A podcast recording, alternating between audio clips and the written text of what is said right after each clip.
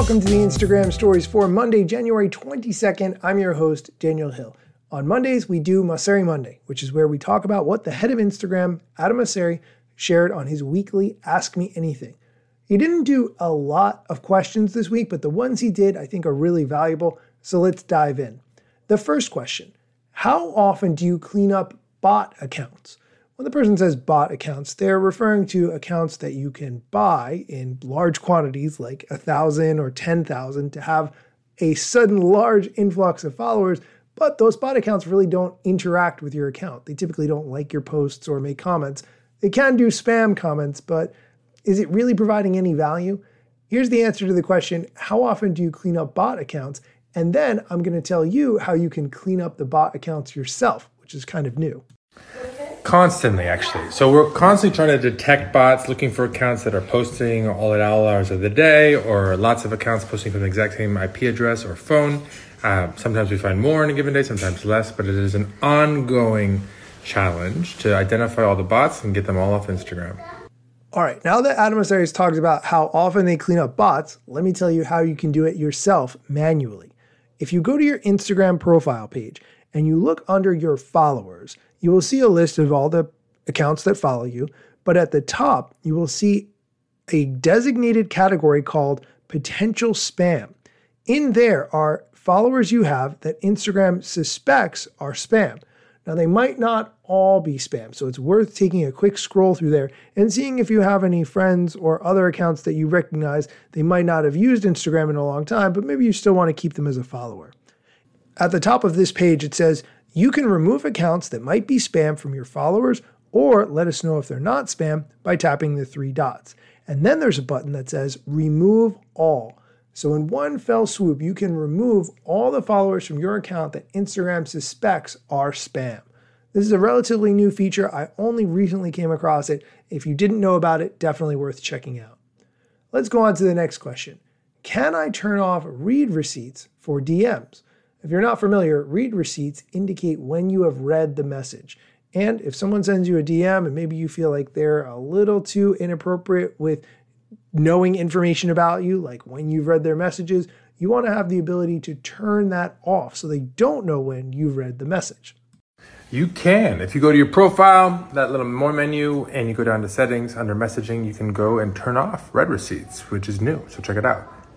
The next couple of questions have to do with carousel posts. Sometimes we call carousel posts gallery posts because you can swipe through them and you can have a collection of up to 10 posts. The first one carousel songs lag when people swipe. Could you fix this? I actually hadn't heard that, so we will look into that. Uh, sorry about that if that bug is affecting you. I personally don't think that this is the best way to report bugs. Instagram should have a tool where you can report things and they actually get addressed, but that's another topic for another time. The next question, also having to do with carousel posts, will we be able to rearrange the order of a carousel post once it's been posted? I don't necessarily see the need for this personally. I'm not saying that there isn't value in it. I just don't see the attraction of being able to rearrange the posts in a carousel post once you've set it up. We should do that. I don't know how important it is because it seems like a bit of a sort of specialty niche feature. We did add the ability to delete one photo or video within a carousel, but I like it. We should be able to, you should be able to, we should all be able to rearrange a carousel retroactively. All right, we are going to take a quick break. When we come back, we're going to talk about pausing in feed videos like you can in Reels and what to do if you're missing guides. So stick around. And we're back. Let's get into the next question. I'd like to pause in feed videos like you can with Reels. Could you add that? Here's the answer. You actually can do that. We're in the process of rolling out a scrubber at the bottom of videos and feed. And if you tap on the scrubber right where the time is, you can pause that video right in line. So check it out. Pausing videos is definitely something that is a necessary feature. The last question I'm missing guides. Any plans to bring them back? Instagram removed guides seemed like they weren't really getting that much use, and I don't know very many people who used them. However, collections are still available, and you can share collections with your friends. So that might be a way of sort of accomplishing what you could with guides by using collections.